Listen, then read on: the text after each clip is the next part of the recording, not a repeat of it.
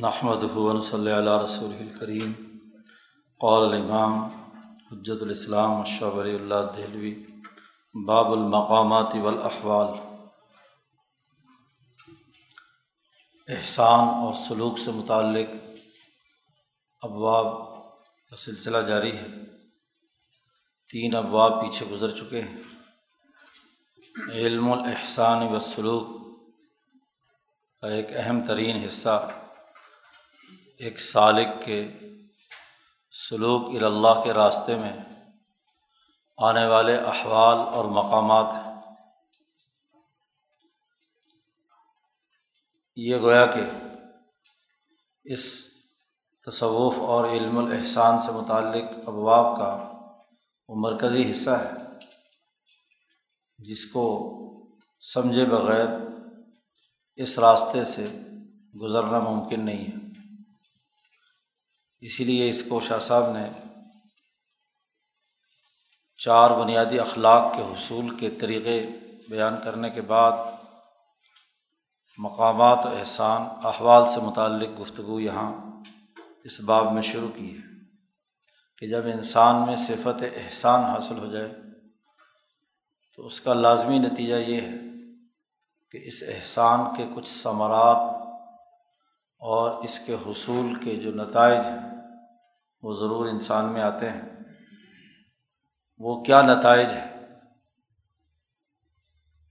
ان نتائج پر یہاں گفتگو ہے۔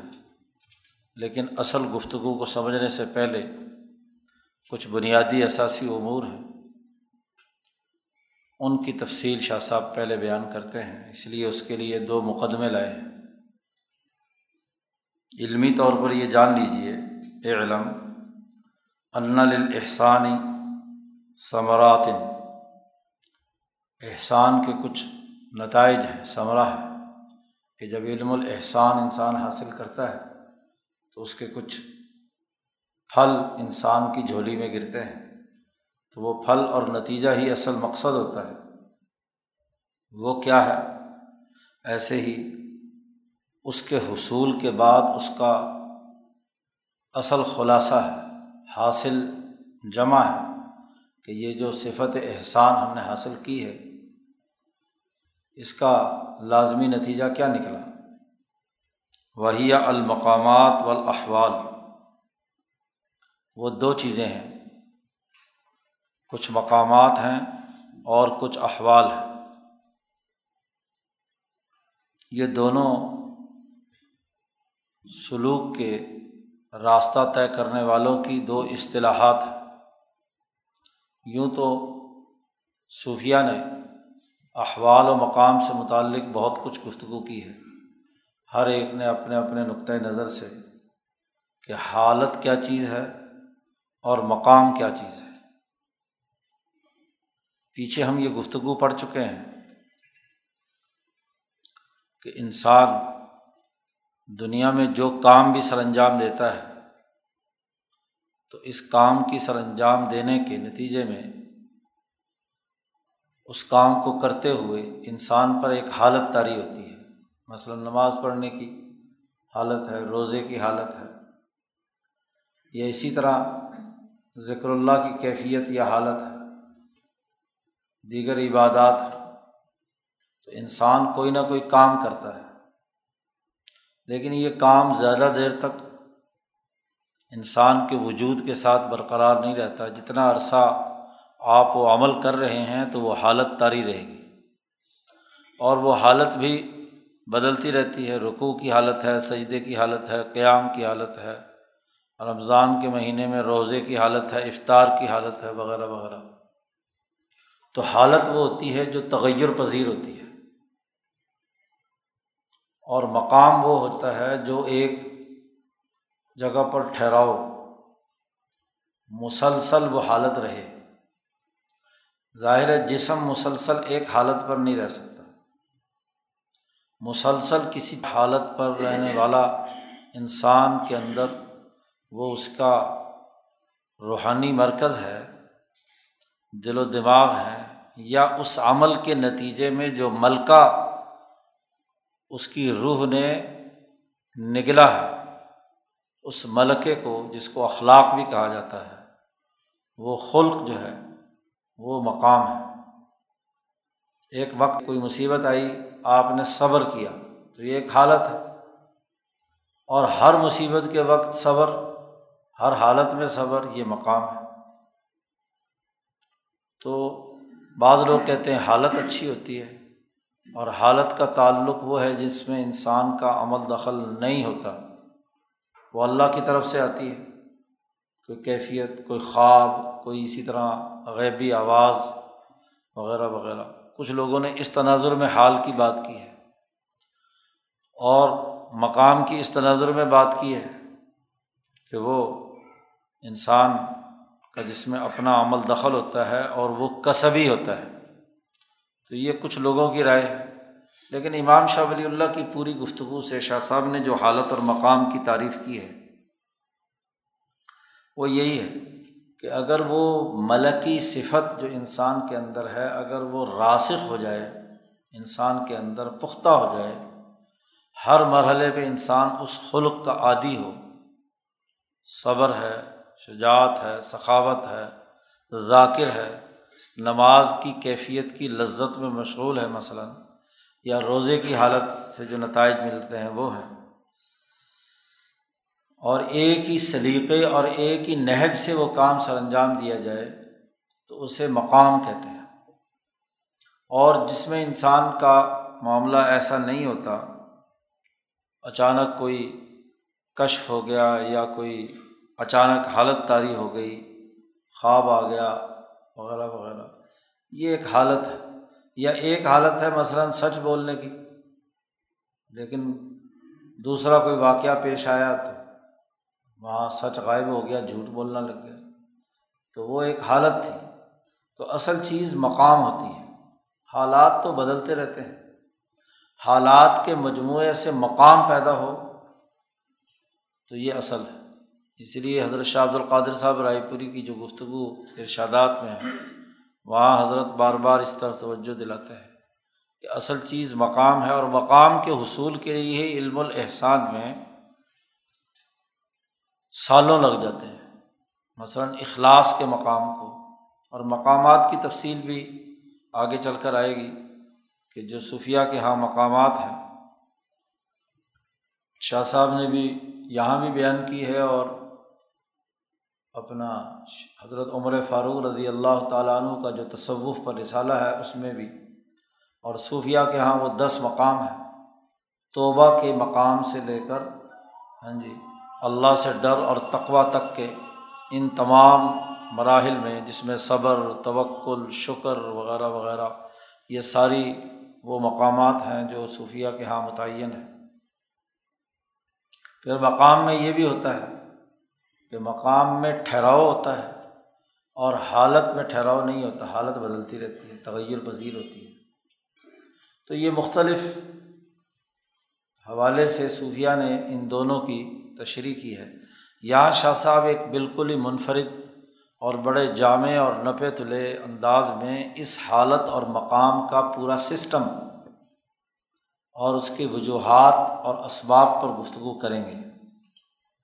اسی لیے شاہ صاحب کہتے ہیں کہ وہ شرح الحادیث المتعلقہ بحاظ الباب یہ توقف اعلیٰ تمہید مقدمتعینی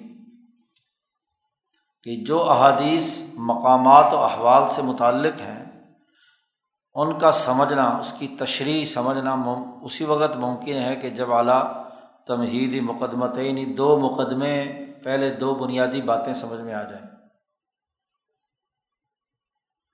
دونوں مقدمات کا یہاں ذکر کیا ہے۔ الا پہلی بات تو یہ سمجھنا ضروری ہے کہ انسانی روح کے اندر تین بنیادی مراکز ہیں۔ اس بات العقلی والقلبی و نفس عقل، قلب اور نفس۔ اس کا شرعی نقطۂ نظر سے عقلی نقطۂ نظر سے، تجرباتی نقطۂ نظر سے ان کا ثبوت، کیونکہ ہم یہاں احادیث کی تشریح سمجھنا چاہتے ہیں، علم الاحسان سے متعلق۔ تو احادیث انسانی روح سے متعلق ہے تو خود انسانی روح کے کتنے لطائف ہیں، اس کے نقلی، عقلی، تجرباتی اور علمی ثبوت کیا ہے۔ تو پہلی بحث تو یہ سمجھنا ضروری ہے کہ ان تینوں لطائف کا اس بات ثبوت۔ دوسری اہم ترین بات یہ ہے کہ ان تینوں دائروں سے متعلق جو بنیادی حقائق ہیں، ان کو بیان کیا جائے گا۔ تینوں کا ثبوت جتنے بھی علم کے ممکنہ ذرائع ہیں، اور علم کے ممکنہ ذرائع بنیادی طور پر کیا ہیں؟ تین ہیں۔ عقل، نقل اور کشف۔ تو ان تینوں دائروں میں ان تین بنیادی لطائف کا ثبوت کیا ہے؟ کیوں یہ مانے جائیں انسانی روح میں؟ اور پھر ان کے بنیادی حقائق کیا ہیں؟ جب تک یہ تینوں کے حقائق معلوم نہیں ہوں گے تو علم الاحسان میں مقام اور حالت کی بات سمجھ میں نہیں آئے گی۔ ایک مقدمہ تو یہ ہے۔ دوسرا مقدمہ یہ ہے کہ ان تینوں سے مقام اور حالت کیسے پیدا ہوتی ہے؟ اس کی پیدائش کیسے ہوتی ہے؟ ایک انسان میں ایک مقام کیوں کر پیدا ہوتا ہے؟ یا علم الاحسان سے متعلق حالت کی پیدائش کی کیفیت کیا ہے؟ یہ دو باتیں جب تک نہیں سمجھ میں آئیں گی تو مقامات اور احوال بھی سمجھ میں نہیں آئیں گے۔ ہوتا یہی ہے کہ صوفیہ کے یہاں ایک ہزار سال میں شاہ صاحب سے پہلے ان دونوں کے حوالے سے بڑی لمبی چوڑی گفتگو ہے کہ ایک نئے سالق کو علمی طور پر سمجھانا خاصا مشکل کوئی حالت کو مقام بنائے ہوئے ہے، کوئی مقام کو حالت بنائے ہوئے ہے، پھر ایسا گڑمڑ کیا ہوا ہے کہ کوئی چیز ایک دوسرے سے جدا اور کسی سسٹم کے تحت نہیں ہے۔ جی۔ کسی مربوط نظام کے تحت نہیں، بس جس کا جی چاہا جہاں سے جو مرضی شروع کر لیا۔ کوئی ادھر سے شروع کر لیتا ہے کوئی ادھر سے شروع کر لیتا۔ ہے جتنے بھی یہ سلسلے اور خانقاہیں ہیں، انہوں نے اپنے اپنے انداز میں اپنی اپنی ہاں جی یا جس کا ذاتی کوئی تجربہ یا کیفیت ہوئی تو اس نے اسی کو ہی مقام سمجھ لیا یا حالت بنا لیا۔ اور پھر اس کے مطابق ہی وہ اس کو سلوک اور احسان طے کرانے کا کام شروع کر دیتے ہیں۔ اس لیے نہ ادھر کے ہوتے ہیں، نہ ادھر کے ہوتے ہیں۔ تو خود علم الاحسان ایک علم ہے، اور ہر علم کی ایک بنیادی ہاں جی باقاعدہ ایک تھیم ہوتی ہے، اس کا اپنا ایک سسٹم ہوتا ہے، اس کے امور ہوتے ہیں۔ علمی اور فنی طور پر وہ ایک دوسرے کے ساتھ مربوط ہوتے ہیں، اس کے بغیر تو علم علم نہیں ہوتا۔ اس کے بنیادی قوانین اور ضابطے ہوتے ہیں۔ تو علم الاحسانی و سلوک کے جو علمی ضابطے اور قاعدے ہیں، ان کو سمجھنے کے لیے ضروری ہے کہ پہلے عقل، نقل اور کشف کے ذریعے سے یہ معلوم کیا جائے کہ انسانی روح کی بنیادی ساخت میں یہ تین لطائف پائے جاتے ہیں۔ پھر ان کی بنیادی حقیقت پر جھگڑا ہے۔ آپ صوفیہ کا لٹریچر پڑھیں تو ایسی گڑمڑ بحث ہوئی ہوئی ہے کہ کچھ پتہ نہیں چلتا کہ قلب کسے کہہ رہے ہیں، عقل کسے کہہ رہے ہیں، نفس کسے کہہ رہے ہیں۔ بات نفس کی ہوتی ہے، اس کو عقل سے جوڑ دیتے ہیں۔ بات کسی قلب کی ہوتی ہے، اسے نفس سے جوڑ دیتے ہیں۔ تو ایک سسٹم کے تحت سمجھنے کے لیے ان کا ثبوت، ان کے بنیادی حقائق اور پھر ان تینوں دائروں سے متعلق جو کیفیات، مقامات اور احوال کی صورت میں پیدا ہوتی ہیں، ان کی پیدائش کا پورا نظام۔ یہ بات سمجھ میں آئے گی تو علم الاحسان کے مقام اور حالات سمجھ میں آئیں گے۔ وسانیہ فی بیانی کیفیتی طول المقامات والاحوال منہا، ان سے حالات اور مقامات کیسے پیدا ہوتے ہیں۔ اس لیے شاہ صاحب نے تفصیل کے ساتھ یہ دونوں مقدمے یا دو بنیادی اثاثی امور پہلے بیان کیے ہیں، مقامات اور حالات پر گفتگو کرنے سے پہلے۔ المقدمۃ الاولا پہلا مقدمہ۔ علم علمی طور پر یہ جان لینا چاہیے کہ انفل انسانی ثلاثہ لطائف۔ انسان کے اندر تین لطائف ہیں۔ لطیفہ کی جمع ہے۔ وہ چیزیں جو ظاہری طور پر تو نظر نہیں آ رہی، وہ اتنی مخفی ہیں کہ عام آدمی کے سامنے اب جسم میں ہاتھ ہیں، آنکھ ہیں، کان ہیں، وغیرہ وغیرہ چیزیں نظر آتی ہیں۔ تو ظاہری طور پر نہیں، اس لیے کہ وہ اتنے مخفی ہیں، اتنے نازک ہیں، اتنے حساس ہیں، اتنے باریک ہیں کہ وہاں ذہن کی وہاں تک رسائی لطافت کے ساتھ ہی جا سکتی ہے، کثافت کے ساتھ نہیں جا سکتی۔ اس لیے ان کو لطیفہ کہتے ہیں۔ ظاہری طور پر جو چیزیں ہیں انہیں حواس کہا جاتا ہے۔ ہوا سے ظاہرہ ہوں یا ہوا سے باطنا ہوں۔ ہوا سے ظاہرہ تو آپ کے سامنے پانچ ہیں۔ دیکھنے کی، سننے کی، چکھنے کی سونگنے کی جو ہوا سے ظاہرہ جنہیں کہا جاتا ہے۔ ہوا سے باطنا کا تعلق دماغ سے ہے۔ کہ ایک آدمی کے اندر حافظہ ہے، خزانہ ہے، تخیل ہے، توہم ہے۔ اور قوت متصرفہ ہے۔ پانچ یہ انسان کے دماغ کے اندر ہوتے ہیں۔ تو یہ تو حواس کہلاتے ہیں۔ اور ان سے آگے انسانی جسم کے اندر تین لطائف ہیں۔ شاہ صاحب کہتے ہیں ان کا جو نام رکھا گیا ہے، وہ بالعقلی والقلبی و نفسی ان کے نام تین ہیں۔ تین لطیفے، ایک کو عقل کہتے ہیں، دوسرا قلب اور تیسرا نفس۔ شاہ صاحب کہتے ہیں کہ یہ کیسے معلوم ہوا کہ ایک انسان میں تین لطائف ہیں؟ شاہ صاحب فرماتے ہیں، دل اعلیٰ کا ان نقل و العقل و تجربہ و اتفاق العقلا۔ چار پہلوؤں سے ان تینوں کا ثبوت ہے۔ نقل سے نقل سے مراد قرآن و حدیث۔ والعقل سے اور و تجربہ تجربات سے۔ مشاہدے اور تجربے سے۔ اور دنیا بھر کے تمام اوقلا کا ان تینوں لطائف پر اتفاق۔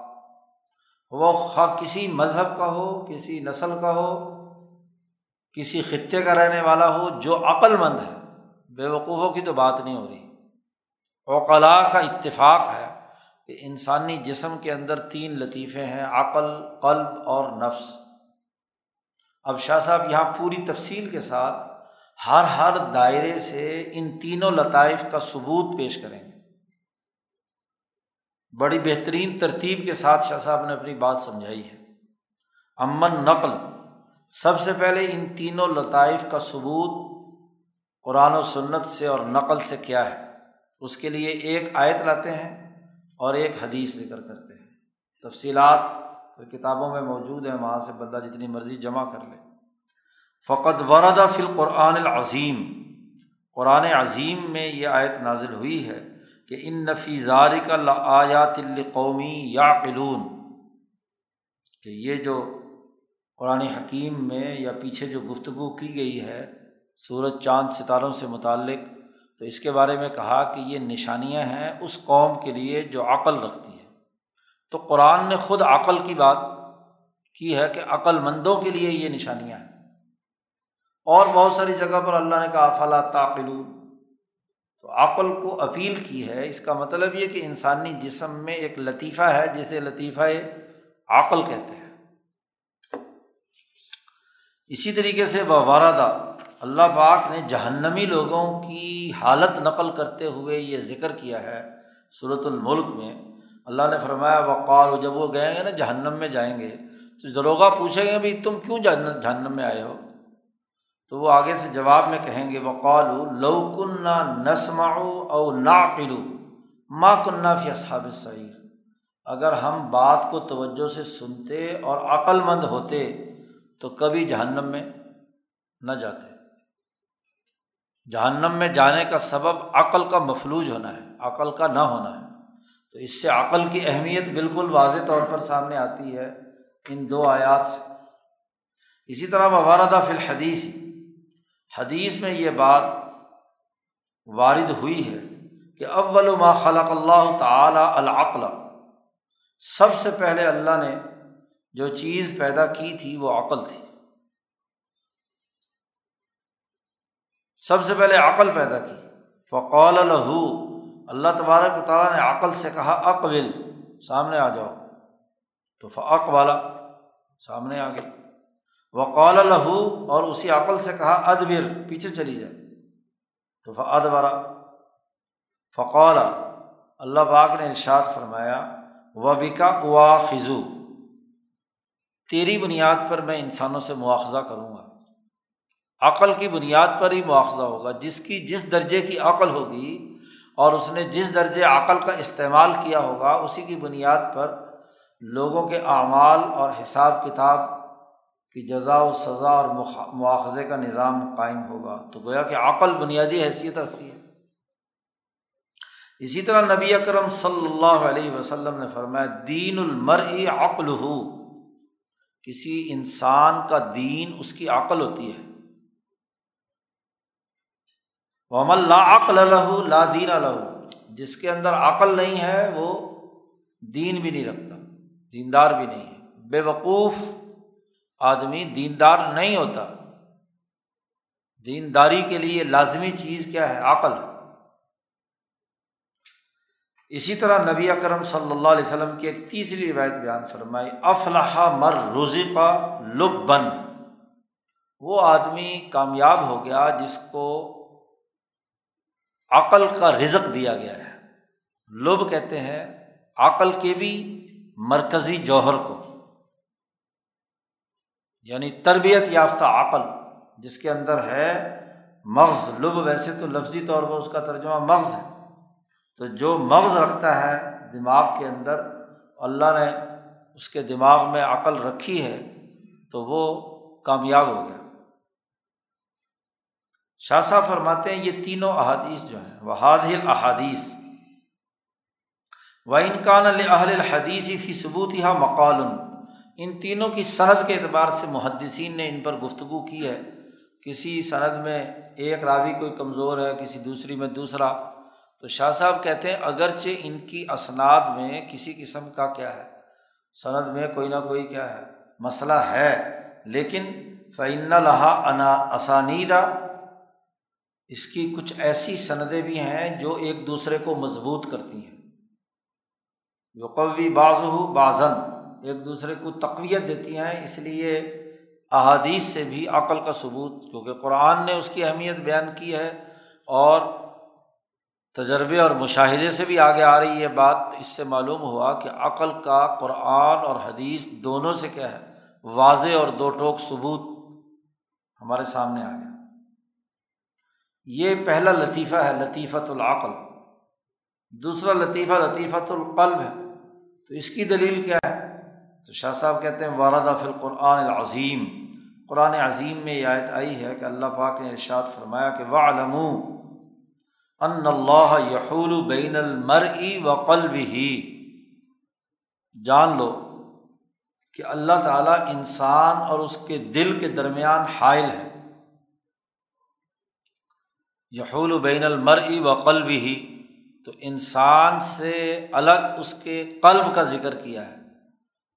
تو خود قلب مستقل طور پر اللہ پاک نے اس کو بیان کیا ہے، تو یہ سب سے بڑا ثبوت ہے۔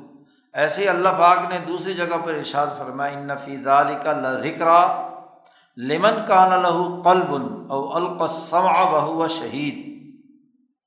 ان آیات میں اور یہ جو اس سے پہلے، اس آیت سے پہلے گفتگو ہوئی، اس میں نصیحت ہے ان لوگوں کے لیے جن کے اندر یا تو قلب ہے اور اگر قلب کمزور ہے تو او القسم آ وہ شہید۔ ایک آدمی قلبی طور پر کمزور ہوتا ہے، لیکن جو گفتگو ہو رہی ہے، اس کو پوری توجہ سے حاضر دماغ رہ کر سنیں تو اسے بھی فائدہ ہو سکتا ہے۔ ورنہ جو قلبی طور پر مضبوط ہے، وہ تو اگر ذرا سی بھی توجہ دیں تو بات سمجھ میں آ جاتی ہے اور اگر قلبی طور پر کمزور ہو لیکن توجہ دے دے، تو پھر بھی سمجھ میں آ جائے گی تو یہاں قلب کا خود ذکر کیا اللہ پاک ایسے ہی حدیث صحیح میں ہے کہ علائن نفل جسد مضغ انسانی جسم میں ایک لوتھڑا ہے۔ جب وہ ٹھیک ہو تو پورا جسم ٹھیک ہوتا ہے اور جب وہ خراب ہو تو پورا جسم خراب ہوتا ہے۔ اللہ وحی القلب، نبی اکرم صلی اللہ علیہ وسلم نے وضاحت کی کہ وہ لوتھڑا مرکز کیا ہے، قلب۔ اسی طرح ایک دوسری روایت میں آیا، نبی اکرم صلی اللہ علیہ وسلم نے فرمایا کہ دل کی حالت انسانی جسم میں ایسے ہی ہوتی ہے، کا ریشتن فی فلاطن جیسے ایک صحرا ہو، جنگل ہو، اور وہاں کسی پرندے کا پر ہو، تو اس حالت، اس کی حالت کیا ہوتی ہے؟ تقلب الریاح ظہرن لبتن ہوا آتی ہے، وہ پر کو ادھر کر دیتی ہے، الٹا کر دیتی ہے، دوسری طرف سے ہوا آتی ہے تو ایسے کر دیتی ہے۔ الٹتی پلٹتی رہتی ہے ہوا۔ ایسے ہی انسانی جسم کے اندر قلب ہے، حرکت پذیر۔ تو جیسے ہی انسانی جسم میں جس درجے کی ہوا چلتی ہے، کبھی دل ادھر ہے، کبھی دل۔ دل نام ہی قلب، اس کا ہی ہے کہ جو قلب ادھر ادھر حرکت کرتا رہے۔ ویسے بھی خود ہر وقت حرکت پذیر ہے۔ دو احادیث اور دو آیات۔ قلب کی ثبوت کی دلیل ہے، نقلی طور پر۔ تیسرا لطیفہ لطیفہ تو نفس ہے۔ اور اس کے بارے میں حدیث پاک میں آیا ہے۔ آیات تو قرآن حکیم کی سوکڑے سینکڑوں ہیں، نفس مطمئنہ، نفس ہاں جی لوامہ وغیرہ وغیرہ۔ وردا فی الحدیث، حدیث میں آیا ہے کہ انفس و تمنا و تشتہی۔ انسانی نفس آرزو کرتا ہے اور خواہش کرتا ہے۔ و الفرج یوسد کو ظال کا و یوکذب ہو انسان کی شرمگاہ اس خواہش کو پورا کرنے میں اس کی تصدیق کرتی ہے یا تقزیب کرتی ہے۔ پہلے بھی یہ حدیث گزر چکی ہے۔ یہ تینوں لطائف کے دلائل بیان کرنے کے بعد شاہ صاحب فرماتے ہیں وہ یو علم من تتبا مواضع الاستعمال۔ وہ آدمی جو ان آیات کے پڑھنے پڑھانے اور ان کے استعمال کے مقامات کا احاطہ کیے ہوئے ہے تمام اس سے متعلق آیات و احادیث جس کے سامنے ہیں، وہ اچھی طرح جانتا ہے کہ ان العقل ہو شعی عقل کسے کہتے ہیں؟ عقل کی تعریف بھی کر دی شاہ صاحب نے۔ ہو شعی عقل وہ چیز ہے جس سے انسان ایسی چیزوں کا ادراک کرتا ہے کہ جو چیزیں حواس سے ادراک نہیں کی جا سکتی۔ مثلاً آنکھوں سے دیکھ کر جن چیزوں کا ادراک نہیں ہو سکتا، کانوں سے سن کر نہیں ہو سکتا، چھو کر نہیں ہو سکتا، سونگ کر نہیں ہو سکتا، چکھ کر نہیں ہو سکتا، یہ تو ہوا سے ظاہرہ ہو گئے۔ اس کے علاوہ جو چیزیں حواس سے ادراک نہیں ہو سکتی، وہ عقل سے ان کا ادراک ہوتا ہے، ان کے بارے میں ہم سمجھتے ہیں کہ یہ کیا ہے، یہ چیز ہے یا نہیں ہے۔ تو عقل وہ چیز ہوئی کہ جو حواس سے ادراک کے علاوہ چیزوں کا ادراک کرنے کی صلاحیت اور استعداد رکھتی ہو۔ یہ تو عقل کی تعریف ہوگی وہ ان القلب، اور قلب اس کی تعریف بھی کر دی شاہ صاحب نے ہوش شعی اللہ وہ ایسی چیز ہے کہ جس کے ذریعے سے انسان کسی دوسرے انسان سے محبت رکھتا ہے یا کسی چیز سے بھی، یا کسی چیز کا بوجھ رکھتا ہے۔ قلب مرکز ہے یا پہچان اور ادراک کرنے کا مرکز ہے کہ جس سے محبت یا بوز اس کا تعلق عقل سے نہیں ہے، وہ قلب سے ہے۔ اسی طرح وہ یختار و یازم اختیار کرتا ہے دو میں سے ایک آپشن، اور ارادہ اور عزم کا مرکز ہے، قلب۔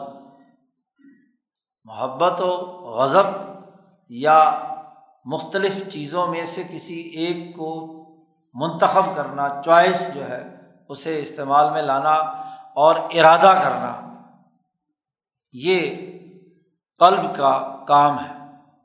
قلب وہ چیز ہے جو ان دو چیزوں کو ظاہر کرتی ہے، محبت و نفرت کو یا عزم اور ارادے کو۔ وہ ان نفس اور نفس کی تعریف یہ ہے کہ وہ ایک ایسی چیز ہے کہ جس کے ذریعے سے انسان خواہش کرتا ہے ان چیزوں کی جو اسے لذت پہنچائیں۔ اور وہ چیزیں مطائم و المشارب و المناقح تین ہی ہیں۔ کھانا، پینا اور شہوت نکاح کرنا۔ تو ان تینوں کو حاصل کرنے کی جو انسان کے جسم میں سے جو چیز ہاں جی خواہش کرتی ہے کہ مجھے اب کھانا کھانا ہے، پانی پینا ہے، شادی کرنی ہے، تو یہ اس کا تعلق قلب سے بھی نہیں ہے، عقل سے بھی نہیں ہے، اس کا تعلق، اس کا اصل مرکز نفس۔ تو یہ آیات و احادیث کا جو لوگ ان کے استعمال کے مواضع کا احاطہ کیے ہوئے ہیں، قرآن و حدیث میں جہاں جہاں بھی نفس، قلب اور عقل پر گفتگو ہوئی ہے، ان تمام استعمالات سے جو معلوم ہوا ہے وہ یہ کہ عقل وہ چیز جو لطائف کا ادراک کرتی ہے، حواس سے ان کا ادراک نہیں ہوتا۔ قلب وہ ہے جو محبت و نفرت، ارادہ اور عزم رکھتی ہے، اور نفس وہ ہے جو خواہش کرتا ہے، کسی چیز کا مطالبہ کرتا ہے اور مطالبات لذت والی چیزیں تین ہی ہوتی ہیں اور ان تینوں کے پیچھے انسان پڑھتا ہے۔ تو احادیث کے استعمال سے، آیات کے استعمال سے ہمیں یہ خلاصہ معلوم ہوتا ہے۔ اس سے ثبوت ہوا کہ انسانی نفس کے اندر تین لطیفے ہیں، عقل، قلب اور نفس۔ یہ گفتگو جو ہے، یہ تو نقل کی بنیاد پر ہو گئی۔ وہ عمل عقل عقل کی بنیاد پر ان تین لطائف کا ثبوت کیا ہے؟ اس پر آگے گفتگو شاہ صاحب نے بیان کی ہے۔ شاہ صاحب کہتے وہ عمل عقل فقط ثابت فی موضع ہی انفی بدن الانسانی سلاست آزار عیسیہ یہ بات اپنے اصل مقام میں، جہاں اس کی اصل گفتگو ہے اور اس سے مراد فن طب ہے۔ یعنی انسانی جسم کی فزیالوجی پر جہاں گفتگو ہوتی ہے کہ انسانی جسم کی ساخت کیا ہے، اس کا ڈھانچہ کیا ہے، ظاہر عقلی طور پر تو ہم تبھی معلوم کریں گے نا۔ تو طبی اور میڈیکل کی بنیاد پر یہ بات ثابت شدہ ہے کہ انسانی بدن کے تین بنیادی اعضاء ہیں، جنہیں اعضائے رئیسہ کہا جاتا ہے۔ جو انسانی اعضاء میں سے مرکزی تین بنیادی اعضائے رئیسہ اب اس کی بھی تفصیلات ہیں اور شاہ فرماتے ہیں کہ بہا تو تم القوا ول افعیل اللہ تک تضیحہ صورت نوعل انسان یہ تین ہی اعضاء ہیں جن کے ذریعے سے انسانی جسم میں جتنی بھی قوتیں ہیں کام کرنے والی انسان کو اعمال اور افعال پر اکسانے والی قوتیں اور انسانی جسم سے صادر ہونے والے تمام افعال، قوتوں اور افعال دونوں کی تکمیل ان تین اعضائے رئیسہ سے ہوتی ہے۔ وہ تمام افعال جو نوع انسانی، جس کا بنیادی طور پر تقاضا کرتی ہے، اور وہ تمام قوتیں جو نوع انسانی کے لوازمات میں سے ہیں۔ ایک ہے نوع حیوانی، نوع نباتی، نوع معدنی، ان کی بحث نہیں ہو رہی۔ انسانیت، کل انسانیت کے جتنے بھی افعال اور جتنی بھی قوتیں ہیں، ان کی تکمیل تین بنیادی اعضائے رئیسہ سے ہوتی ہے۔ اس لیے جتنے بھی طبی نقطۂ نظر سے اطباء نے اس پر گفتگو کی ہے کہ انسانی اعضاء کی سب سے پہلے دو تقسیمیں کرتے ہیں۔ ایک اعضائے رئیسہ یعنی جن کو جسم کی مملکت کا بادشاہ کہا جاتا ہے، سربراہ کہا جاتا ہے۔ انہیں اعضائے رئیس، سربراہ کے معنی میں ہے۔ اور ایک اعضائے غیر رئیسہ۔ اعضائے رئیسہ وہ ہوتے ہیں جو انسانی نو کی، انسانی جسم کی جتنی بھی قوتیں ہیں ان قوتوں کا مبدا مرکز وہی آزائے رئیسہ ہوتا ہے یعنی اس قوت کا آغاز ہی اس مرکز سے ہوتا ہے۔ باقی جتنے بھی اگلے اعضاء ہیں، وہ جب اس مرکز سے اس کی ابتدا ہوتی ہے، تو اگلے تمام اعضاء اس کے مطابق کام کرتے ہیں۔ اب ہر ہاں جی عزو اعضاء میں سے وہ ان تین بنیادی اعضاء سے جڑا ہوا ہے۔ تو اعضائے رئیسہ وہ کہلاتے ہیں جو ابتدائی ہوں اور اعضا غیر رئیسہ وہ ہوتے ہیں۔ پھر ان کی بھی آگے ذیلی تقسیم، پورا ایک ڈھانچہ ہاں جی طب والے پڑھتے ہوں گے۔ یعنی انہوں نے تو مزید اس میں کھوج کرید کر لی ہے۔ تو یہ جو شاہ صاحب کے زمانے تک بو علی سینا کا جو کتاب القانون یا اشفا جو ہے وہ بنیادی حیثیت رکھتی تھی طبی نقطۂ نظر سے۔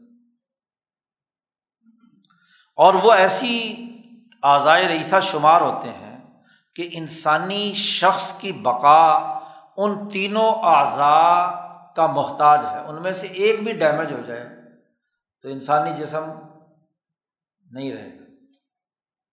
دل، عقل اور یا نفس۔ وہی القلب، طبی نقطۂ نظر سے اطبا کے یہاں سب سے پہلی حیثیت کس کی ہے؟ قلب کی۔ کہ قوت حیات کی ابتدا دل سے دل اگر حرکت پذیر ہے تو بندہ کام کر رہا ہے۔ دل بند ہو گیا، حرکت قلب بند ہوئی تو بندہ ختم۔ اسی طرح دوسرا مرکز جو اطبا کے یہاں شمار ہوتا ہے وہ دماغ ہے۔ دماغ جو ہے انسان کے تمام احساسات اور حرکت کرنے والی قوتوں کا مرکز ہے۔ از ہوا مبد قوت الحصی والحرکہ۔ انسان کے احساسات جی پورا اعصابی نظام اس کے ساتھ کیا ہے؟ وابستہ ہے۔ تمام جتنی حرکات و سکنات ہیں، ہاتھ اٹھ کر یہاں سے یہاں گیا ہے، تو دماغ کی قوت نے اس کو آڈر دیا ہے۔ تو یہ ادھر سے ادھر گیا، ادھر سے ادھر گیا، زبان حرکت میں آئی ہے۔ ہاں جی پاؤں حرکت میں آتے ہیں۔ تو جتنی بھی قوتیں اور تیسرا مرکز جو ہے، وہ کبد۔ جگر ہے۔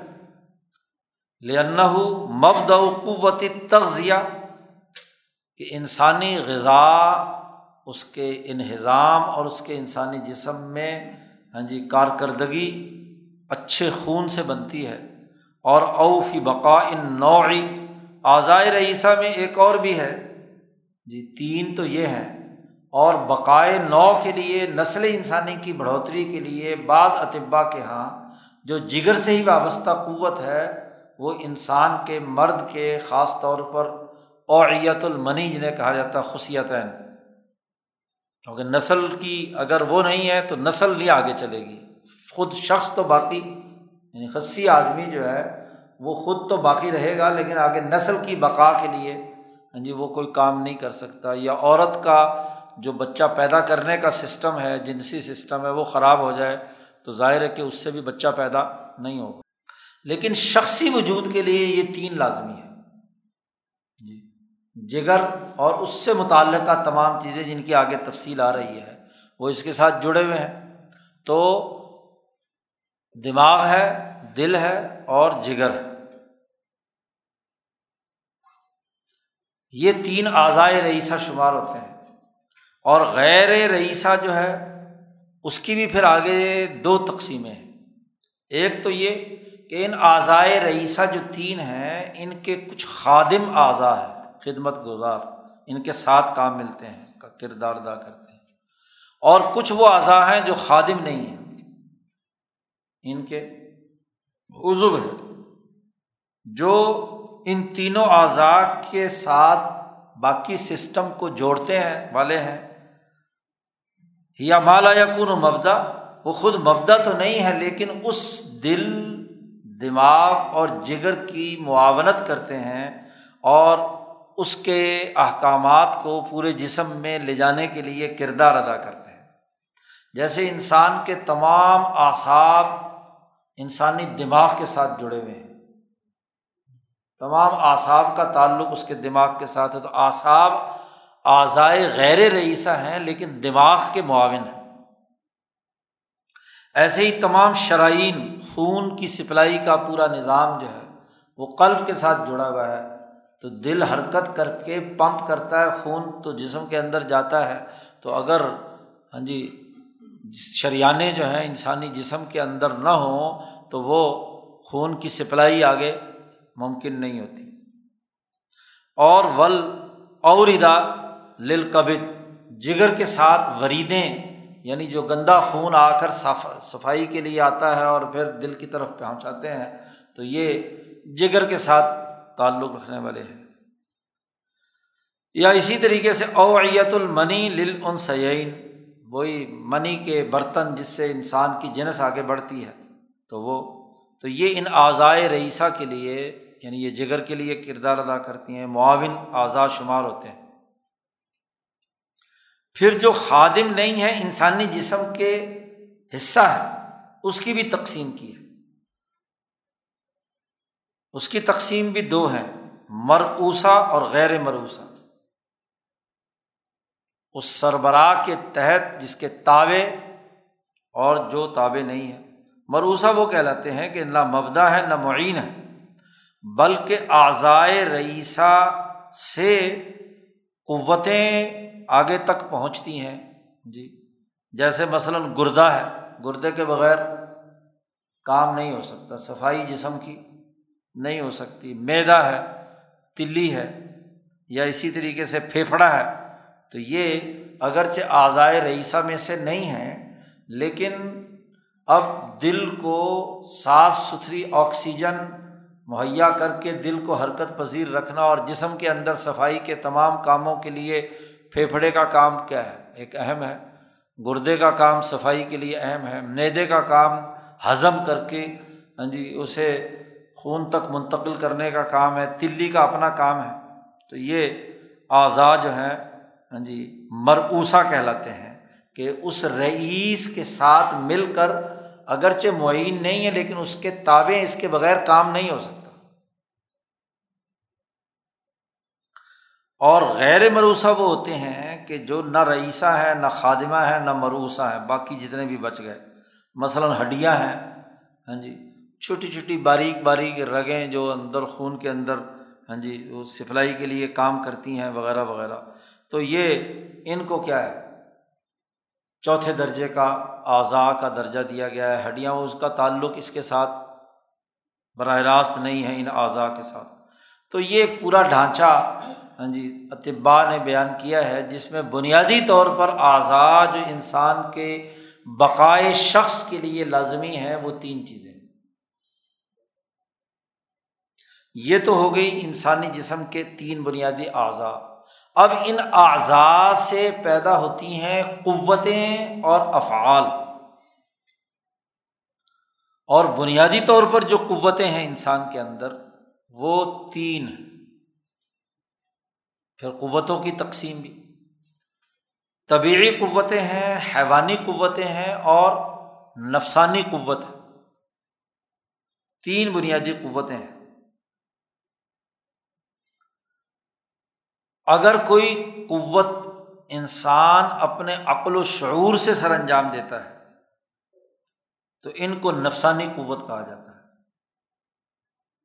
کہ نفس اپنے ارادے، عزم، شعور، سمجھ بوجھ کے ساتھ اس نے اس قوت کا اظہار کیا ہے۔ وہ نفسانی قوت شمار ہوتی ہے۔ اور اگر اپنے شعور سے نہیں، لاشعوری طور پر، اس لیے کہ انسانی جسم حیوان کی مانند ہے، تو جو حیوان حرکت کرتے ہیں، وہ حرکت اس نے، مثلاً حیوان ڈکار لیتا ہے تو انسان بھی بے اختیاری طور پر ڈکار لے گا۔ تو یہ کیا ہے؟ حیوانی قوت ہوگی اور اگر یہ نہیں ہے، نہ حیوانی ہے اور نہ ہی انسان کی اپنے ارادے اور نفس کے شعور سے ہوئی ہے۔ اس کے علاوہ ہے، تو وہ طبیعی قوت کہلاتی ہے کہ انسانی جسم کی جو ساخت یعنی جن اجزاء سے انسان بنا ہوا ہے، گوشت پوشت سے، اس میں نباتی خصوصیت بھی ہے، اس میں ہاں جی معدنی خصوصیت بھی ہے۔ مثلاً نباتی خصوصیت یہ کہ اس میں نشو و نما ہو رہا ہے، ارتقاء ہو رہا ہے۔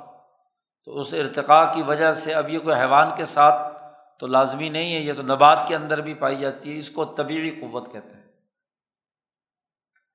پھر جو انسان کی طبیعی قوت ہے اس کی بھی پھر آگے ذیلی تقسیمیں کی ہوئی ہیں۔ چار بنیادی قوتیں ہیں۔ غازیہ، نامیہ، مولدہ، مصورہ۔ انسان کی غذا، جسم میں غذا جاتی ہے، اس غذا کو حاصل کرنا، اس غذا کے ذریعے سے جسم کی نشو و ارتقاء کو بڑھانا، جیسے درخت کے اندر ہوتا ہے۔ اور پھر اپنی نسل پیدا کرنا اور پھر جو چیز اس کے وجود میں پل رہی ہے، اس کو ایک خاص تصویر شکل دینا۔ جیسے ماں کے پیٹ کے اندر بچے کی پرورش۔ اور اس کے لیے چار قوتیں مزید اس کے لیے کام کرتی ہیں۔ غذا کو جذب کرنا، غذا کی توانائی کو جسم کے اندر ایک مخصوص وقت تک برقرار رکھنا، ماسکہ۔ غذا کو ہضم کرنا اور جو فضلات ہیں ان کو کیا ہے؟ خارج کرنا۔ جی دافیہ تو جازبہ ماسکہ، ہاضمہ اور دافیہ اور ان آخر، دوسرے درجے کی جو چار ہیں، ان کو کام میں لانے کے لیے چار ہی قوتیں کردار ادا کرتی ہیں۔ یا حرارت ہوگی یا برودت ہوگی، گرمی، سردی، خشکی، تری۔ چار یہ قوت۔ تو یہ طبعی قوت کہلاتی ہے۔ کائنات کے طبعی نظام کا حصہ ہے۔ گرمی، سردی، خشکی، تری اور جازبہ ماسکہ وغیرہ وغیرہ۔ تو یہ تمام قوتیں طبعی شمار ہوتی ہیں۔ اب چونکہ ہم نے تو تصور اور سلوک کے حوالے سے بحث کرنی ہے، یہ تو جسمانی ساخت پر گفتگو کر رہے ہیں۔ قوائے نفسانیہ کے اندر جو انسان اپنی عقل و شعور سے کرتا ہے اس کی پھر دو قسمیں ہیں۔ ایک مدرکہ،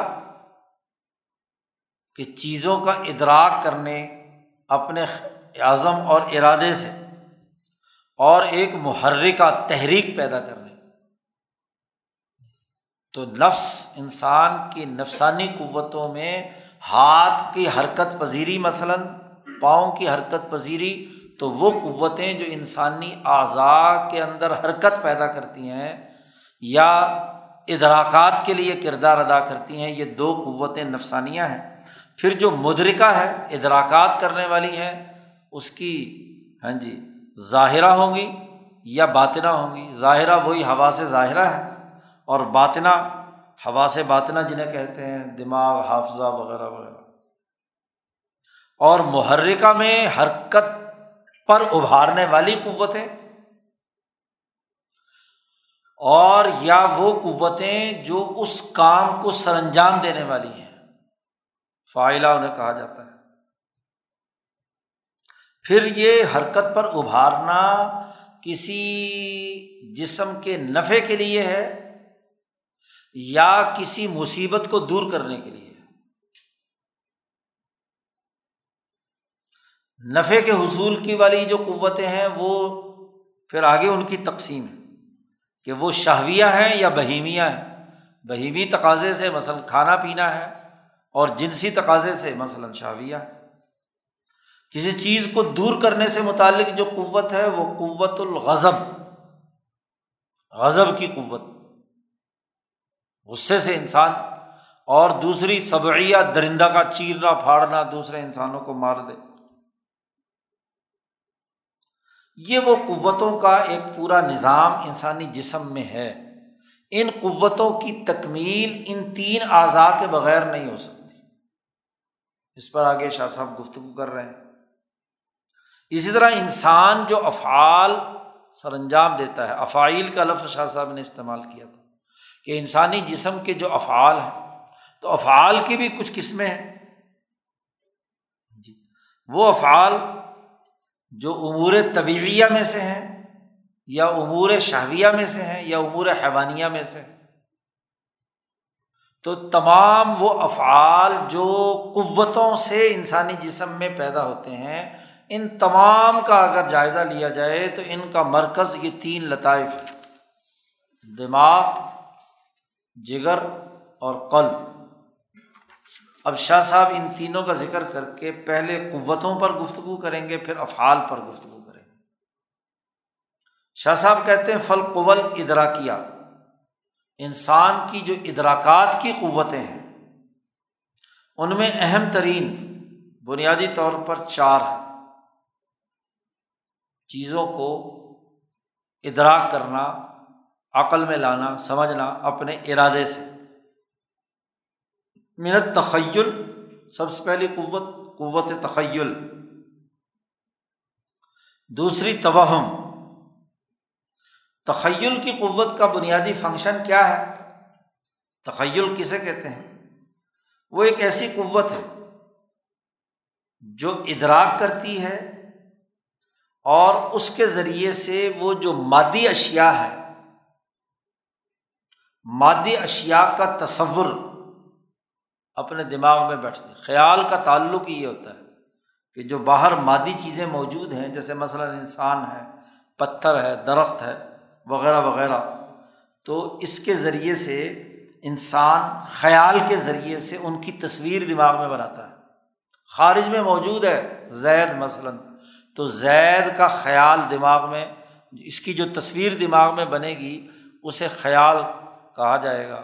اور آپ کی قوت تخیلیہ نے یہ کام کیا ہے۔ ورنہ تو وہ پورا کا پورا انسان تو اٹھ کر آپ کے دماغ میں نہیں آ سکتا۔ جلتی ہوئی آگ جو ہے وہ آپ کے جسم میں تو نہیں داخل ہو سکتی، لیکن اس جلتی ہوئی آگ کی تصویر، آپ کی خیال کی قوت نے، قوت تخیلیہ نے اس کی ایک تصویر دماغ میں بنا دی۔ اسے کہتے ہیں تخیل۔ چونکہ قوائے ادراکیہ وہ ہیں جو انسان اپنے اختیار سے، ارادے سے کرتا ہے۔ دوسری قوت توہم ہے۔ قوت توہم وہ ہے کہ جو غیر مادی چیزیں موجود ہیں کائنات میں، وہ باہر اپنا خارج میں وجود نہیں رکھتی۔ معنوی چیزیں ہیں۔ تو ان معنوی چیزوں کا، معانی کا تصور کرنا اور ادراک کرنا۔ جی۔ جو چیز خارج میں موجود نہیں تھی، آپ کی آنکھوں نے نہیں دیکھی، آپ کے ہاتھوں نے نہیں چھوا اسے، نہ آپ کے نے اسے سونگا، نہ چکھا۔ مانوی چیز ہے۔ تو اس مانوی چیز کو ایک خاص شکل و صورت دینا، اپنے خیال میں بنانا۔ مثلاً فرشتہ، فرشتے کا تخیل، یا ایک آدمی نے شعر دیکھا نہیں ہے، اس نے اپنے خیال کے مطابق اس کے سامنے لفظ شعر بولا تو شعر کی اس نے اپنے دماغ میں جو تصویر بھی بنا دی۔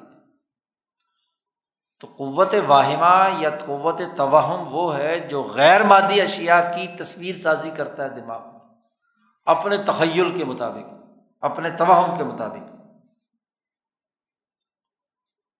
دو ہو گئی۔ تیسری قوت ادراکیہ میں یا دماغ کا جو کام ہے وہ یہ ہے کہ و تصرف فلم متخیلات والمتوہمات آپ کی قوت واہمہ نے جو تصویر بنائی ہے، تصویریں بنائی ہیں، اور آپ کی قوت خیالیہ نے جو تصویریں دماغ میں بنائی ہیں، تو پھر قوائے ادراکیہ ان تمام تصویروں کو سامنے رکھ کر اس سے نتائج اخذ کرتی ڈیٹا جو دماغ میں آیا ہوا ہے، تو ان سے آپ مزید اس کے اندر تصرف کر کے نئے سے نئے پہلو اس کے دماغ میں تخلیق کر رہے ہوتے ہیں، تجزیہ کر رہے ہوتے ہیں، نتائج پر غور کر رہے ہیں، یہ اچھا یہ ڈیٹا آیا، اس کا نتیجہ یہ ہوگا، اس کا اگلا مرحلہ یہ ہوگا، وغیرہ وغیرہ۔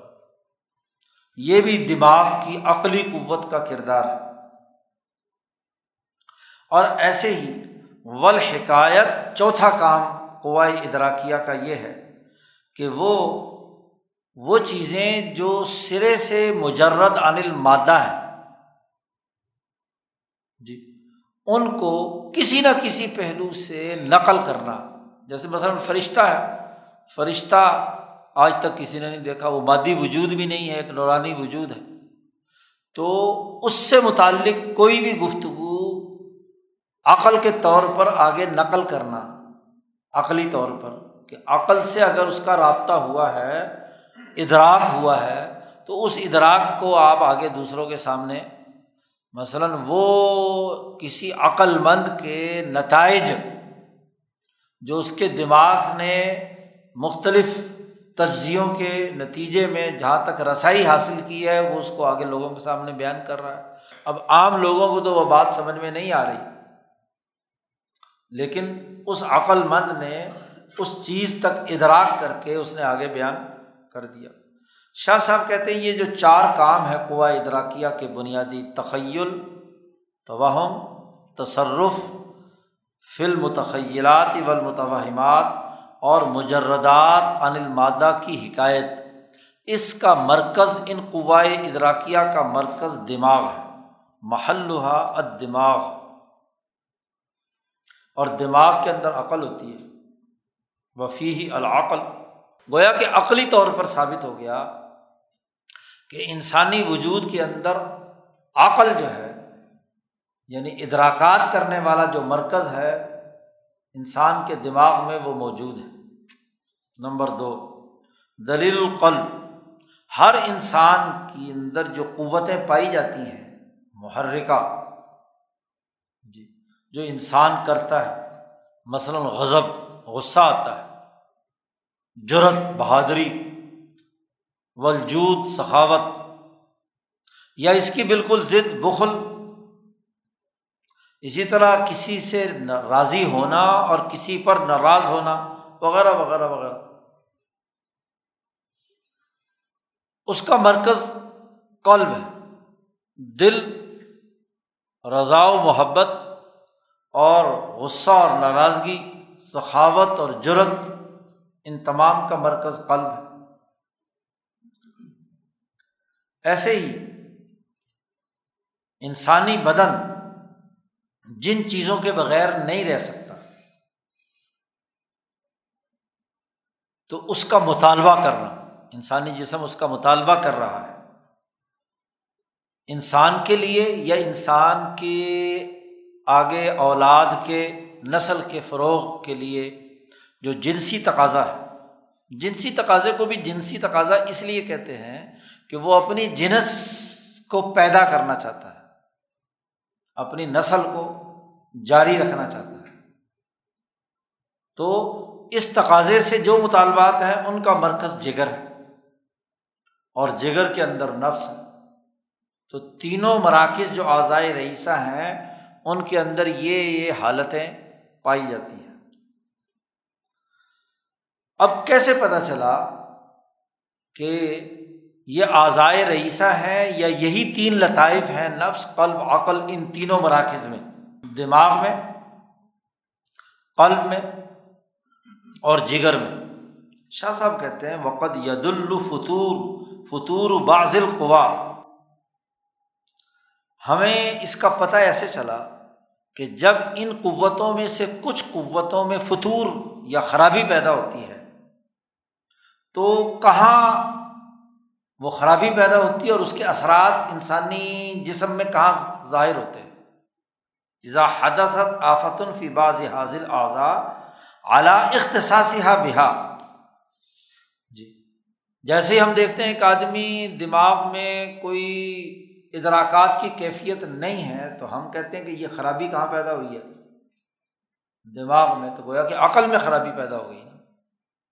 ایک آدمی بزدل ہے، کمزور ہے، دل ہاں جی ہر وقت خوف زدگی کی حالت میں رہتا ہے تو ہم کہتے ہیں دل خراب ہو گیا اس کا۔ کیونکہ اس میں خوشی، غمی، ہر چیز ختم ہو کر رہ گئی ہاں جی اس کے اندر۔ نہ اسے کسی پر غصہ آتا ہے نہ وہ کسی سے خوش ہے، بس دل کا مریض جو ہے ہر وقت اپنی ہی اس میں منہمک رہتا ہے۔ اسی طرح ایک آدمی کو کھانے پینے کی کوئی طلب ہی نہیں ہے، بھوک ہی نہیں لگتی۔ کھانا ہضم ہی نہیں ہوتا، کوئی خواہش ہی نہیں ہے۔ کیونکہ جگر کا کام تو انسان میں ایک خاص وقت بعد جب انسانی جسم میں توانائی کم ہوتی ہے تو اس کا احساس کا ہونا اور نئی غذا مانگنا اور نئی غذا سے اسے لذت حاصل ہو۔ لیکن جو جگر کا مریض ہے، میدے کا مریض ہے، اسے تو بھوک ہی نہیں لگتی۔ نہ اسے ٹائم پر کوئی کھانے پینے کا کوئی جذبہ اس کے اندر بیدار ہوتا ہے۔ اس کا مطلب یہ کہ جگر خراب ہے۔ پھر شاہ صاحب یہ کہتے ہیں، ایک اور جو طبی حقیقت ہے کہ یہ تینوں اعضا ہر ایک کا افعال اور اس کے لشکر ایک دوسرے کے ساتھ جڑے ہوئے ہیں۔ لا یتم اللہ بھی معاونت من الآخرین عقل اکیلی کوئی کام نہیں کر سکتی جب تک کہ دل اور جگر اس کی معاونت نہ کرے۔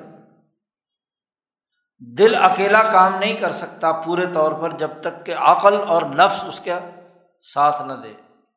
خالی نفس کچھ نہیں کر سکتا جب تک کہ اس کے ساتھ دل اور دماغ عقل جو ہے وہ اس کا ساتھ نہ دے۔ شاہ صاحب کہتے ہیں، مثلاً مثال کے طور پر فرماتے ہیں کہ فلولا ادراک معافی شتم اول کلام الحسن من القب والحسن ایک آدمی کو گالی کسی نے دی اور گالی کا ادراک اس کی عقل نے کہ اس گالی کے نتیجے میں مجھ پر قباہت کیا آئی ہے، اس کا عقلی طور پر احساس ہی نہیں ہے، تو اس کا قلب حرکت میں آئے گا۔ اسی طرح کسی اچھی بات کے سننے کا جب تک عقل کا ادراک نہیں ہوگا تو قلب اس کے ساتھ محبت رکھے گا۔ تو قلب کا فنکشن تب کام کرے گا جب عقل اس کے ساتھ تعاون کرے۔ وہ توہمن نفری و ضروری اور اگر کسی آدمی کے اندر کسی نفع اٹھانے کا توہم، خیال یا کسی نقصان دہ چیز سے بچنے کا خیال نہیں آئے گا، تو ماہاجہ غضبن ولا حبن نہ اس میں غضب پیدا ہوگا جو دل کا کام تھا، اور نہ ہی محبت پیدا ہوگی۔ تو محبت کامل پیدا کرنے کے لیے غصے کو کسی غلط چیز سے، اپنے سے دور کرنے کے لیے غصے کا بھڑکنا اس وقت تک ممکن نہیں جب تک کہ عقل کا دائرۂ ادراک اس کے ساتھ نہ ہو۔ بے وقوف آدمی کو تو جتنی مرضی گالیاں دو تو اس گالی سے اس کے اندر غضب آئے گا۔ تو ایسے بے وقوف آدمی سے تو کیا ہے؟ اس کے قلب کا فنکشن بھی کیا ناقص ہو گیا۔ اسی طرح شاہ صاحب کہتے ہیں، اگر قلب کی متانت نہ ہو، دل مضبوط نہ ہو، تو وہ جو کچھ عقل نے تصور باندھا تھا جی تو اس کی تصدیق صحیح طور پر نہیں کر سکتا۔ خیال دماغ میں آ گیا، لیکن کیا واقعی یہ خیال ہے؟ یا کچھ اور ہے؟ نظر کا دھوکا ہے۔ تو قلب جب تک مضبوط نہیں ہوگا، تو دماغ اپنا پورا فنکشن نہیں کر پائے گا۔ اسی طرح ولا معرفت المتعین و ایک آدمی عقلی طور پر کھانے کی نوعیت اور ساخت کو نہیں سمجھتا یا جس سے نکاح کرنا چاہتا ہے، اس منقوہ کے حوالے سے عقلی طور پر اس کے اندر کوئی ادراکات کی نوعیت ہی نہیں ہے۔ تو طبیعت ادھر کیسے مائل ہوگی؟ طبیعت کا میلان یا نفس کا میلان تو تب ہوگا جب عقل اس کے ساتھ تعاون۔ تو اس لیے بے وقوف لوگ بے وقوف قسم کی غذائیں غلط غذائیں استعمال کر لیں گے، غلط جگہ شادی کر بیٹھیں گے۔ تو عقل نفس کے ساتھ بھی جڑی ہوئی ہے۔ ولولا تنفیز القلب حکم ہو فی اعماق بدن اگر کسی انسان کے قلب کے اندر پورے بدن کی گہرائی تک اپنا حکم نافذ کرنے کی صلاحیت نہیں ہے، تو ایسا انسان لذت بھی حاصل نہیں کر سکتا۔ بھائی لذت کا تعلق کھانا پینا جو ہے اطبا کہتے ہیں کہ جو کھانا منہ میں رکھ کر منہ کو لذت حاصل ہو، وہ کھانا صحیح ہے۔ اور انسانی جسم میں وہ جزو بدن بنتا ہے۔ اور جس کو کھانے کے بعد لذت حاصل نہ ہو، بس جانور کی طرح اڑیلا تو اب یہ لذت کا ادراک دماغ کا کام ہے نا۔ دماغ سے پتہ چلے گا کہ یہ کھانا لذیذ ہے یا چارہ ہے جانوروں کا۔ جی۔ اس کو ہاں جی لذیذ بنا کر کھا رہا ہے، اپنے پیٹ میں اڈھیل رہا ہے۔ تو پیٹ تو بھر جائے گا اس سے، لیکن لذت نام کی کوئی چیز اسے حاصل۔ لذت کے ادراک کے لیے کیا ہے؟ عقل چاہیے۔ اسی طرح شاہ صاحب کہتے ہیں کہ اگر انسان کے حواس عقل کی خدمت نہ کریں، عقل کے لیے خدمت کرنے والے، تو ماں ادرکنا شعین ہم کسی چیز کا ادراک۔ آنکھیں دیکھے نہ۔ ہاتھ سے چھونے کی صلاحیت نہ ہو تو عقل بیچاری کیا کرے گی؟ عقل تو تب ادراک کرے گی کہ جب آپ نے مشاہدہ کیا ہاں جی مطالعہ کیا، کسی کو چھوا یا سونگا یا چکھا، تو تب عقل تک بات پہنچے گی۔ فعن القصبیات فرع البدیحیات اس لیے کہ جتنی عقل کی قصبی چیزیں ہیں یعنی جو ہم اپنے دماغ لڑا کر حاصل کرتے ہیں، وہ سب کی سب بدیحیات کی فرح ہیں۔ خارج میں جو چیز موجود ہے بدیہی طور پر، اس کی فرح ہے، کیونکہ وہ سامنے آئیں گی، دماغ میں تصویر پہنچے گی، پھر آپ اس میں سہرا کبرا ملائیں گے، منطق لڑائیں گے، تو کسی نتیجے تک پہنچیں گے۔ ولبدیات فر المحسوسات، اور جتنی بدی چیزیں ہیں وہ محسوسات کی فرح ہیں۔ آپ اسے محسوس کریں گے تو نتیجہ باہر دیوار کھڑی ہوئی ہے، آپ کی آنکھوں نے دیکھی نہیں تو کسب کیا ہوگا؟ بدی ہی تو ہے، لیکن آپ کے احساسات ہی ختم ہو گئے۔ تو جب تک محسوسات نہیں ہوں گے، اس وقت تک اس سے کوئی غور و فکر یا کسبی عمل نہیں ہو سکتا۔ پھر شاہ فرماتے ہیں، ولولا صحت کل عزم من العضاء اللہ یہ توقف علیہ صحت القلب والدماغ۔ اگر ہر وہ عزو جو دل یا دماغ یا جسم کے ساتھ کام کر رہا، اگر وہ صحت مند نہیں ہے، تو قلب کے احساسات، عقل کے ادراکات کام کریں گے۔ وہ بھی صحیح نہیں ہوں گے۔ گردے میں درد ہو رہا ہے، تو عقل بھی رفو چکر ہوتی ہے اور قلب محبت شہبت نفرت شفرت وہ بھی ختم۔ جی۔ پھیپھڑے ہی نہیں کام کر رہے، تو باقی کام کیا ہوگا؟ عقل وقل تو وہ بہتر چلے گی تو یہ تمام چیزیں ایک دوسرے کے ساتھ مربوط ہیں۔ ہم ان کو اس طریقے سے الگ الگ نہیں کر سکتے کہ عقل علیحدہ کام کرے، قلب علیحدہ کام کرے، نفس علیحدہ کام کرے۔ سب ایک دوسرے کے معاون اور ایک سسٹم میں جڑے ہوئے ہیں۔ تینوں قوتیں مکمل طور پر ایک دوسرے کے ساتھ مربوط ہوں گی تو تینوں کے تینوں مراکز اپنے اپنی جگہ پر کام کریں گے۔ لیکن یہ بات بہرحال طے ہے کہ ان تینوں میں سے ہر ایک کی مثال ایسے ہی ہے جیسے ہر ایک بادشاہ ہو۔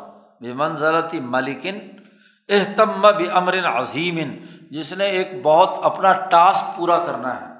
ہر بادشاہ کے ذمے اپنی اپنی نوعیت کے مطابق امور سر انجام دینا ہے۔ مثلاً جیسے بادشاہ حکمران جو ہے، اس نے کوئی قلعہ فتح کرنا ہے، مشکل قلعہ۔ تو اپنے لشکروں کو حرکت میں لاتا ہے، اپنے دوستوں کو امداد لیتا ہے ذرا وغیرہ پہنتا ہے، اپنے لیے کوئی توپوں شوپوں اور اسلحے کا بندوبست کرتا ہے۔ اور گویا کہ وہ بادشاہ اب اس قلعے کو حکمران، اس قلعے کو فتح کرنے کے درپے ہے۔ تو اس کے نتیجے میں جتنی لشکر ہیں، قوتیں ہیں، وہ تمام کی تمام اس کے حکم کے تابع ہوں گی تو نتائج نکلیں گے۔ مثلاً کسی سے محبت کرنی ہے اور محبت دل کو ہو گئی ہے، تو دل اور اس کے تمام لشکر، حتیٰ کہ عقل بھی دل کی معاونت کے لیے اپنے لشکر اس کے حوالے کر دیتی ہے۔ جب محبت یا نفرت کا معاملہ ہے مثلاً جی۔ تو دل کے ساتھ عقل بھی اور نفس بھی اپنی تمام طبی قوتوں کو اس کے تابع کر دیتا ہے۔ تو اب وہ قلعہ فتح کرنے کے لیے ہاں جی مجنو لیلا کی طرف بڑھ رہا ہے۔ ہاں جی کہ بادشاہ ہے، وہاں اب دل ہے۔ اب دل کے ہاتھوں مجبور ہے، دل بادشاہ ہے۔ جی تو باقی ساری قوتیں اس کے لیے کام کر رہی ہیں۔ ایک آدمی کو عقلی ادراکات سے دلچسپی ہے، تو عقل بادشاہ ہے اور وہ اپنا کام کر رہی ہے۔ تو اپنی معاونت کے لیے پھر دل اس کے ساتھ لگا ہوا ہوگا۔ مثلاً ایک آدمی کو علم حاصل کرنے کا شوق ہے زیادہ سے زیادہ چیزوں کی جستجو، پڑھنے، پڑھانے، تحقیق سے اسے مطلب ہے تو ظاہر ہے کہ عقل اپنا کردار ادا کرے گی، تو کل بھی اس کی معاونت کرے گا کہ علم سے محبت رکھے گا۔ مثلاً کتاب پڑھنے کی طرف ہمت باندھے گا، اس کا ارادہ اور عزم کرے گا۔ نفس کی بھی ساری قوتیں، کھانا، پینا، ساری چیزیں جو ہیں، وہ اس علم کے لیے مثلاً وقف ہو جائیں گی ہوا کہ وہ عقل کی خادم ہو گئی اور جس وقت بھوک لگی ہوئی ہے اور نفس نے کہا ہے کہ اب روٹی کھانی ہے۔ جی کھانا کھانا ہے، شادی کرنی ہے۔ تو عقل بھی اور قلب بھی اس کی ہاں جی حکمرانی کو تسلیم کریں گے کہ ہاں بھی چل ٹھیک ہے، اب اتنا کچھ کام کیا ہے تو کھانے کا وقت ہو گیا تو اب عقل کھانے کی لذت محسوس کرے، قلب جو ہے اس کے ساتھ محبت رکھے، تبھی کھانا صحیح طریقے سے انسان کھائے گا۔ اس لیے اطبا اور ڈاکٹر کہتے ہیں کہ جی کھانے کے وقت میں نہ تو عقل کام کر رہی ہو اور نہ قلب اپنا کام کرو کہ اس وقت پڑھائی بھی ہو رہی ہے، ساتھ ساتھ کتاب بھی دیکھ رہے ہیں، جیسے امتحان دینے والے۔ پھر وہ غذا جسم کا حصہ نہیں بنتی۔ دماغ تو اسی کے اندر لگا ہوا ہے۔ اس لیے تمام تشویشات قلبی اور توہمات ذہنی سے فارغ ہو کر کھانا کھانا چاہیے۔ سارے لشکر ادھر ہی لگے ہوئے ہوں۔ تبھی کھانے کی لذت ہوگی، ورنہ تو یہی نہیں پتہ ہوگا کہ تیل پی رہا ہے یا پانی پی رہا ہے۔ تو ہر ایک بادشاہ ہے۔ گویا کہ وہ ایک قلعہ فتح کرنے کے لیے نکلا ہے، تو تمام اسی کا حکم چلے گا، اسی کی رائے چلے گی اور باقی سارے کے سارے اس کی رائے کے خادم ہو کر اس کے ساتھ چلیں گے۔ اسی طرح دنیا کے اندر حوادث وقوع پذیر ہوتے ہیں۔ ہر اس انسان میں جس پر ان تینوں قوتوں میں سے جس قوت کا غلبہ ہے۔ اللہ حسب صفات الغالبہ فی الملک۔ بادشاہ ضرورت مند ہے یا بزدل ہے؟ تو بزدل کی کیفیات اور ہوں گی اور ضرورت مند اور بہادر کی کیفیات اور ہوں گی۔ دل بہادر ہے یا دل کمزور ہے؟ عقل انتہائی ذہین و فتین ہے یا انتہائی ناقص یا درمیان میں جس درجے کی بھی ہے؟ یہی حال لفظ کا۔ و سخائی ہی و بخل ہی و عدالت ہی و ظلم ہی جیسے حکمران کی نوعیت ہوگی اس کے مطابق ہی چیزیں وجود میں آئیں گی۔ شاہ صاحب کہتے ہیں، جیسا کہ بادشاہوں کے حالات کا اختلاف پایا جاتا ہے، ان کی ہم ہاں جی تاریخ میں پڑھیں تو بادشاہوں اور حکمرانوں کی کیفیات کہ کس نے کس مرحلے پر کیا کیا ہاں جی کردار ادا کیا، تو اس کرداروں سے پتہ چلتا ہے کہ کون بزدل تھا، کون بہادر تھا، کس نے شکست تسلیم کر لی کس نے شکست تسلیم نہیں کی بدلا لیا وغیرہ وغیرہ۔ لیکن اگر تاریخ پڑھیں گے تو پتہ چلے گا نا، جو تاریخ ہی نہ پڑھیں تو۔ وہ انکانت ہاں، اگرچہ ان کے جیوش اور آلات، ان کے سارے لشکر ایک دوسرے سے متشابہ کیوں نہ ہوں، کیونکہ ہر حکمران کے نظام میں فوج بھی ہوتی ہے، انتظامیہ بھی ہوتی ہے، باقی سارے کام بھی ہوتے ہیں، سسٹم تو اسی طرح ہوتا ہے۔ جیسے ہر انسانی جسم کے اندر ہوتے ہیں، لیکن حکمران سسٹم کے نوعیت کی بنیاد پر نتائج ظاہر ہوتے ہیں۔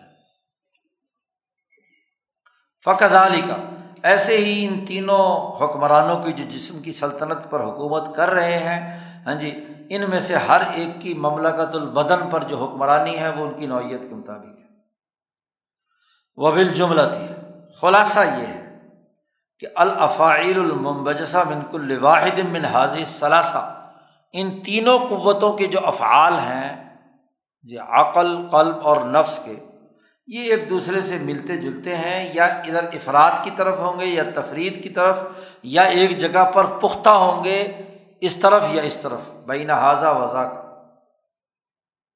جب ہمیں یہ بات معلوم ہو گئی کہ انسانی جسم میں یہ تین بڑے ہیکل ہیں ایسے تین ڈھانچے ہیں کہ جن کے ساتھ ان کے لشکر مل کر نتائج پیدا کرتے ہیں، اپنے افعال متقاربہ ہوں یا ان کے مزاج کے تقاضے کے مطابق ہمیشہ ہمیشہ کے لیے ہوں، تو ان تین لطائف سے ہی بحث کی جائے گی۔ فہی الطائف الصلاث اللہ یب حسوانہ باقی قوتیں تو ان کی ذیلی قوتیں ہیں۔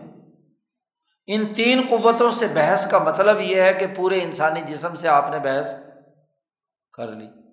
تو علم الاحسان میں انسانی جسم کو زیر بحث لانا ہے یا علم الطب میں انسانی جسم کو صحت مند بنانا ہے، تو اس لیے تمام اطباء بنیادی طور پر ان تینوں اور ان تینوں کے جتنے معاونین اور ان کا جو آپس میں ایک دوسرے کے ساتھ جوڑنے کا عمل ہے ہاں جی تو وہ اس سے انسان کا ڈھانچہ سامنے آ جاتا ہے اور اس پر بحث کی جاتی ہے۔ اب اس تمام عقلی گفتگو یا طبی گفتگو کا خلاصہ یہ ہے کہ فل قلب من صفات ہی و افعال ہی اگر ہم جائزہ لیں تو دل جو ہے اس کی صفات اور اس کے افعال میں تیرہ چیزیں ہیں۔ جی جو آگے شاہ صاحب بیان کر رہے ہیں۔ غصہ سب سے پہلے، الغضب۔ نمبر دو، الجرت۔ نمبر تین، الحب۔ محبت کا مرکز اور صفت کس کی ہے؟ دل کی۔ ایسے ہی ولجبن بزدری ور رضا رضامندی یا ناراضگی و سخت۔ پانچویں بات۔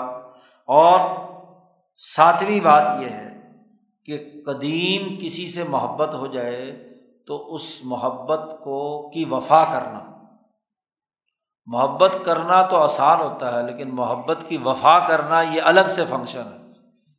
اور یہ مرکز کیا ہے؟ قلب کا، ورنہ تو محبت ادھر سے کی اور کچھ دنوں کے بعد ٹوٹ گئی تڑک کر کے۔ وفا ہی نہیں ہے۔ تو یہ وفا جو ہے، یہ کیا ہے؟ یہ بھی اہم ترین صفت ہے۔ ایسے ہی وقت تلون فی الحبی والبغض۔ محبت اور نفس میں، بغض میں تلون مزاجی۔ ہاں جی کبھی محبت اور کبھی بغض، کبھی ادھر کبھی ادھر۔ ایک ہے محبت بس، اور ایک ہے بوس اور ایک تلون مزاجی ہے کہ کبھی ادھر کا رنگ دیکھا، ادھر چلے گا ادھر کا رنگ دیکھا، ادھر چلے گا یہ بھی ایک کیفیت ہے قلب اسی طریقے سے ایک انسان کے قلب کی صفت یا ملکہ کیا ہے؟ حب الجاہ دل جو چاہتا ہے کہ جاہ پرستی، باقی سارے اس کے تابع ہوں اور وہ اس کو لوگ واہ واہ کریں۔ ایسے ہی قلب کی ایک صفت دسویں جو ہے وہ جود سخاوت۔ سخاوت کا مرکز اور فعل جو ہے وہ کیا ہے؟ انسانی قلب ہے۔ ایسے ہی بخل، اس کی ضد بخل ہے۔ اسی طرح امید اور خوف، دونوں ایک دوسرے کی ضد ہیں، لیکن دونوں قلب کی حالت ہے۔ بزدل قلب ہوگا ہاں جی خوف کی حالت میں وہ بھی ہو سکتا ہے اور امید بھی دلی سے پیدا ہوتی ہے۔ تو مختلف انسانوں میں مختلف اعتبار سے اپنے اپنے یہ تیرہ ممکنہ اوصاف اور افعال ہیں جن کا خلاصہ شاہ صاحب نے بیان کر دیا، اس کا تعلق قلب سے۔ تو عقلی طور پر ہم انسانی جسم کا ادراک کریں تو ایک قلب کے اندر ممکنہ یہ تیرہ باتیں ہو سکتی ہیں من صفات ہی و افعال ہی اور اگر عقلی طور پر عقل کے بارے میں دیکھیں، تو اس کے صفات اور افعال کیا ہیں؟ کہ عقل کے نتیجے میں جو ادراکات ہوئے ہیں، ان ادراکات کے نتیجے میں آپ کی عقل یقین کے درجے پر پہنچی ہے، یا اس کی ضد کیا ہے، شک کے درجے پر پہنچی۔ آپ کی آنکھوں نے مشاہدہ کر کے، ادراک کر کے دماغ میں آیا اب عقل جو چیز خارج میں موجود ہے، اس کے یقین کی حالت میں ہے یا دیکھ لینے کے باوجود اور عقل میں آنے کے باوجود آپ شک کی حالت میں ہیں۔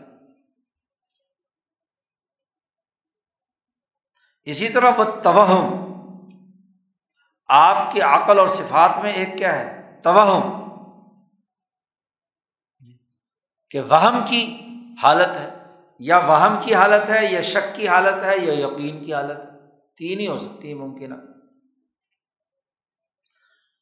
اور چوتھی یہ ہے وہ طلب الاسباب لکل حادثن عقل کا ایک اور کام بھی ہے کہ کوئی بھی واقعہ، حادثہ یا کوئی بھی فعل آپ کرنے لگے ہیں، تو اس کے متعلقہ اسباب کون کون سے ہیں؟ تو عقل، انسان اپنی عقل دوڑاتا ہے کہ اس واقعے کو پیدا کرنے کے لیے، اس حادثے کے وقوع پذیر کرنے کے لیے یہ یہ ممکنہ اسباب ہو سکتے ہیں۔ تو اب اسباب کی تحقیق و تفتیش کس کا کام ہے؟ عقل کا۔ عقل ان تمام اسباب کے بارے میں غور و فکر کر کے ان کا مطالبہ کرتی ہے۔ اور پانچویں بات یہ ہے کہ انسان کی عقل تفکر کرتی ہے کہ وہ چاہتی ہے کہ نفع کیسے حاصل کیا جائے کسی چیز سے؟ یا اگر کوئی نقصان دہ چیز ہے تو اس سے بچنے کا ہیلا کیا ہوگا؟ اس پر غور و فکر کرنا، یہ بھی عقل کا کام۔ ہے پانچ چیزیں عقل کے صفات و افعال میں سے ہیں۔ اور جہاں تک نفس کا تعلق ہے، تو نفس کی صفات میں سے، بنیادی صفات میں سے یہ ہے کہ وہ لذیذ کھانے پینے کی ہرس یہ نفس کی بنیادی صفت ہے۔ کئی دفعہ یہ لفظ آ چکا ہے اشرا فل مطائم ول مشارب الزیزہ جی۔ کہ نفس تقاضا کرتا ہے کہ پینے کی چیز لذیذ ہونی چاہیے اور کھانے کی چیز بھی لذیذ ہونی چاہیے اور اس کی ہرس نفس تو کہتا ہے، جتنی ملے، کھاتے رہو، پیتے رہو، چاہے پیٹ کیوں نہ پھول جائے۔ نفس کا تقاضا تو یہ ہے، وہ تو عقل روکتی ہے کہ بھائی زیادہ کھانے سے کیا کام خراب ہوگا۔ اور دوسرا نفس کی صفات میں سے ہے عشق، النساء، عورتوں سے عشق کرنا۔ مزاج بگڑ جائے تو پھر تو کیا ہے، دوسری طرف چلا گیا۔ لیکن نفس کا اگر خالی نفس انسانی کو برقرار رکھا جائے تو وہ عورتوں کا عشق اس کے نفس کی بنیادی وصف ہے، اس کے مزاج کا حصہ ہے۔ پناہ زادی یہ تینوں چیزیں جو ہیں لطائف عقل سے بھی ثابت ہو گئے۔ آگے تجربہ اور اوقلا کا اتفاق دو باتیں ابھی رہ گئی ہیں۔ اللہ